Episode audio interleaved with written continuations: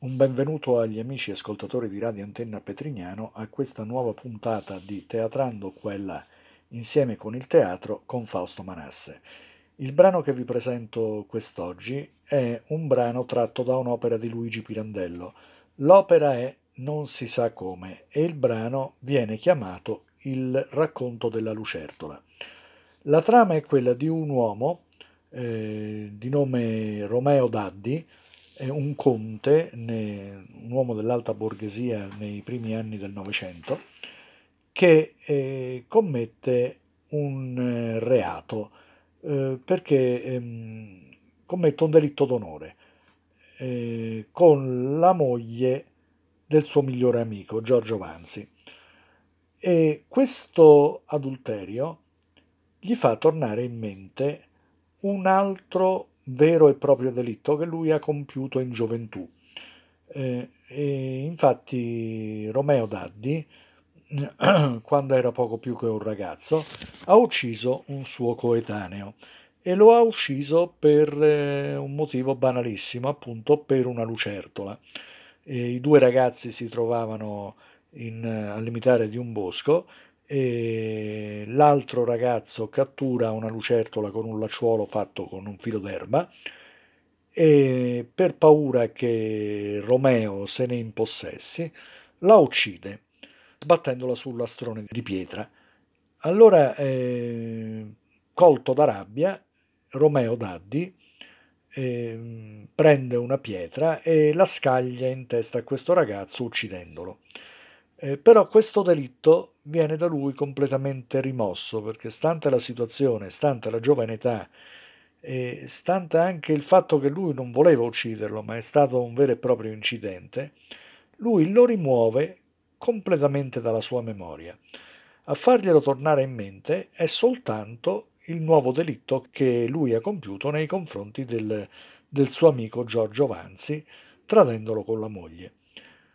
A questo punto oh, Romeo Daddi sente il bisogno di confessarli questi delitti. Allora confessa prima con questo monologo dalla lucertola l'uccisione di questo ragazzo nella sua adolescenza. Dopodiché confessa anche eh, il tradimento che lui ha compiuto eh, con la moglie di, di Giorgio. E il finale eh, che segue il monologo della lucertola e quindi non, eh, non sentirete il finale, eh, nel finale appunto Giorgio Vanzi estrae una rivoltella e uccide l'amico Romeo. La frase finale è anche questo è umano e l'opera finisce con questa frase. Buon ascolto del monologo della lucertola e a presto.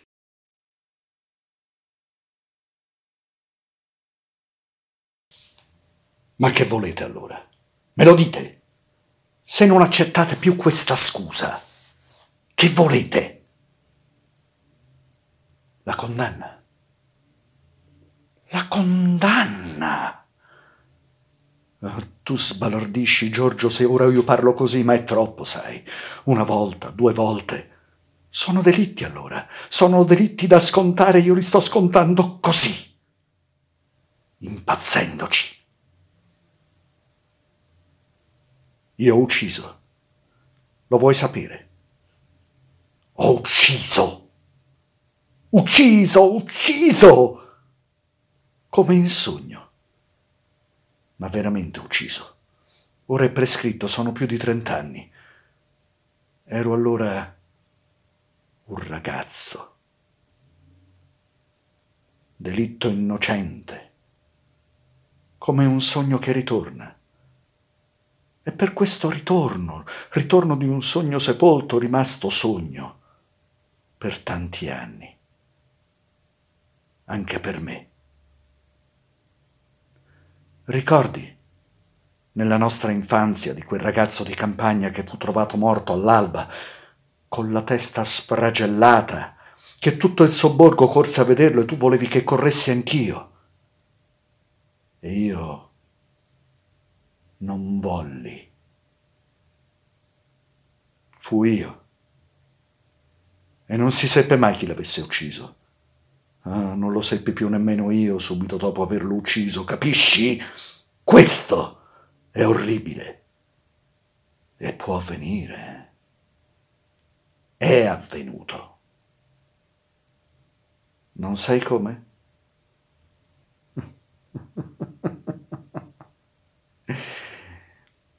Figurati. Per una lucertola. Ma anche perché ero non so in che animo quella sera per quella strada di campagna, in salita. Ti ricordi di Fox, il cane che avevo allora in campagna? Era con me. Avevo sotto braccio i libri di scuola stretti nella cinghia. Non avevo trovato in casa mia madre né nessuno e avevo attraversato il sobborgo per salire sul poggio, in campagna. Vedo tutto. Non volevo pensare, volevo essere lieto. Sai, i ciottoli che gli asinelli alle volte si prendono tra gli zoccoli, li fanno ruzzolare per un tratto e poi dove si fermano stanno. Diedi un colpo a uno con la punta della scarpa. Godi. Vola. L'erba che spunta sulle prode o ai piedi delle muricce. Certi lunghi fili d'avena impennacchiati che fa piacere brucare tutti i pennacchietti ti restano a mazzo nelle dita, si gettano addosso a qualcuno e quanti se ne attaccano, tanti mariti, se una donna, prenderà. Tante mogli se un uomo. Io feci la prova su Fox. Sette mogli. Ma Fox, vecchio stupido, chiuse gli occhi e rimase senza capir lo scherzo con quelle sette mogli addosso per dirti com'ero. Ma a un certo punto non ebbi più voglia di andare avanti, mi sentii stanco e seccato. Mi tirai a sedere sulla muriccia a manca della strada e di là mi misi a guardare nel cielo la luna, che cominciava appena ad avvivarsi d'un pallido oro nel verde del crepuscolo. Io la, la vedevo e non la vedevo. Come le cose che mi vagavano nella mente e l'una cangiava nell'altra e tutte mi allontanavano sempre più dal mio corpo lì seduto inerte, che non me lo sentivo più. La mia stessa mano, se l'avessi veduta posata sul ginocchio, mi sarebbe sembrata quella di un estraneo. Non ero più nel mio corpo, ma nelle cose che vedevo e non vedevo il cielo morente, la luna che s'accendeva e là quelle masse cupe d'alberi che si stagliavano nell'aria fatta vana e poi la terra solla, nera, zappata da poco, da cui esalava ancora quel, quel senso di umido corrotto nell'afa delle ultime giornate di ottobre, ancora di sole caldo. qua, preciso. Vedo tutto come se ci fossi ancora. D'un tratto, tutto assorto com'ero, chissà che cosa mi passò per le carni. Stolzai e istintivamente alzai la mano ad un orecchio. Sento stridere una risatina da sotto la muriccia. Un ragazzo della campagna s'era nascosto là sotto dalla parte della campagna. Aveva strappato e brucato anche lui un lungo filo di avena, gli aveva fatto un cappio in cima. E zitto, zitto, con esso alzando il braccio, aveva tentato d'accappiarmi l'orecchio. Appena mi voltai risentito, subito col dito m'accennò di tacere e tese il filo d'avena lungo la muriccia dove, tra una pietra e l'altra, spuntava il musetto d'una lucertola, a cui con quel cappio egli dava la caccia.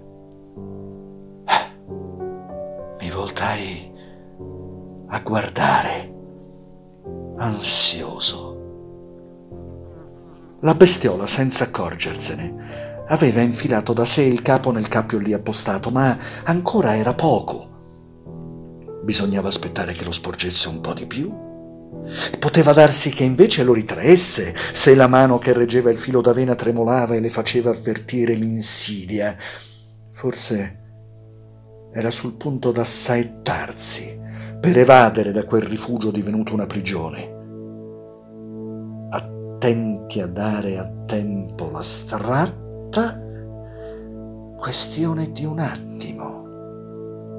Eccola! E la lucertola guizzò come un pesciolino in cima a quel filo d'avena. Saltai giù dalla muriccia irresistibilmente, ma quello, forse temendo che volessi impadronirmi della bestiola, roteò più volte in aria il braccio e poi la sbatté con ferocia sul lastrone che si trovava lì tra gli sterpi. No! Gridai. Troppo tardi. La lucertola giaceva immobile su quel lastrone, col bianco della pancia al lume della luna. Ne provai un'ira grandissima. Avevo voluto anch'io che quella povera bestiola fosse presa, preso anch'io per un momento da quell'istinto della caccia che in tutti agguattato, ma ucciderla, così, senza prima guardarla da vicino negli occhietti vivi, acuti, fino allo spasimo, nel palpito dei fianchi, nel fremito di tutto il verde corpicciuolo. No, no, era stato stupido e vile. E avventai con tutta la forza un pugno in petto a quel ragazzo, mandandolo a ruzzolare in terra, tanto più lontano quanto più lui, così, tutto squilibrato indietro, cercò di riprendersi per non cadere. Caduto, si rizzò inferocito, ghermì un toffo di terra e me lo scagliò in faccia. Ne restai accecato e con quel senso d'umido in bocca che più mi seppe di sfregio e mi imbestialì. Presi anch'io di quella terra e la scagliai. Il duello si fece subito accanito, ma lui era più svelto e più bravo e mi veniva sempre più addosso avanzando con quei toffi di terra che se non ferivano percotevano, sordi, duri e sgretolandosi erano come una grandinata dappertutto, in petto, sulla faccia, tra i capelli agli orecchi e fin dentro le scarpe. Soffocato, non sapendo più come ripararmi e difendermi, furibondo mi voltai, spiccai un salto e col braccio alzato strappai una pietra dal muriccia. Qualcuno di là si ritrasse. Sarà stato Fox. Ah!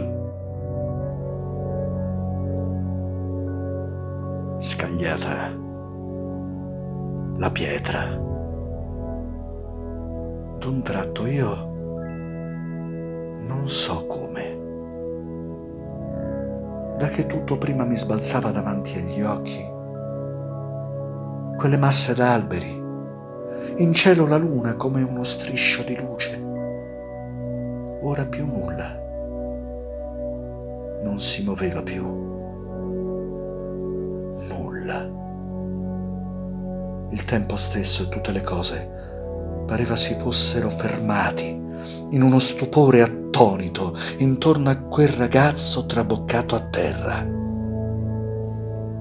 Ancora ansante, col cuore in gola, mirai esterrefatto, addossato alla muriccia, quell'incredibile immobilità silenziosa della campagna sotto la luna, quel ragazzo che vi giaceva con la faccia mezzo nascosta nella terra e sentii crescere in me, formidabile, il senso d'una solitudine eterna da cui dovevo subito fuggire. Non ero stato io, io non l'avevo voluto, non ne sapevo nulla.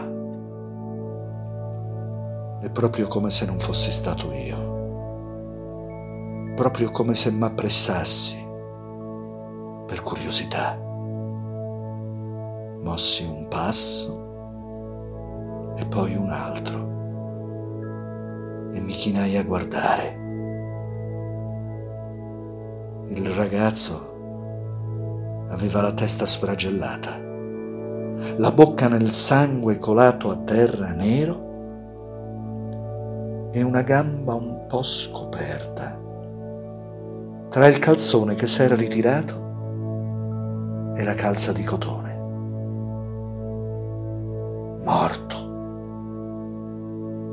come da sempre.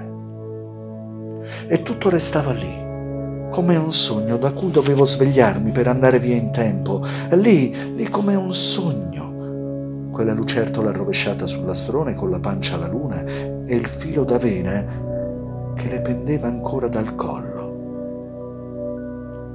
Io me ne andavo, col mio fagotto di libri di nuovo sotto il braccio e Fox dietro, che anche lui non sapeva nulla. E a mano a mano che m'allontanavo, discendendo dal poggio, divenivo sempre più così stranamente sicuro che non m'affrettavo nemmeno. Arrivai alla piazzetta deserta dove avevano costruito da poco il grande ospedale. C'era anche lì la luna. Parve un'altra. Se ora lì rischiarava senza saper nulla la bianca facciata dell'ospedale. E poi la via del sobborgo come prima. Arrivai in casa, non c'era ancora nessuno, mia madre non era ancora tornata. Non dovevo dunque dirle nemmeno dove ero stato. Ero stato là, in casa, ad aspettarla. Ecco. E questa, che sarebbe stata la verità per mia madre, era subito diventato vero anche per me. Chiuso tutto, morto, sepolto. Io non ne sapevo nulla. Cercai con terrore gli occhi di Fox. Dormiva. Anche lui non ne sapeva nulla solo un sogno, rimasto lassù, sotto la luna.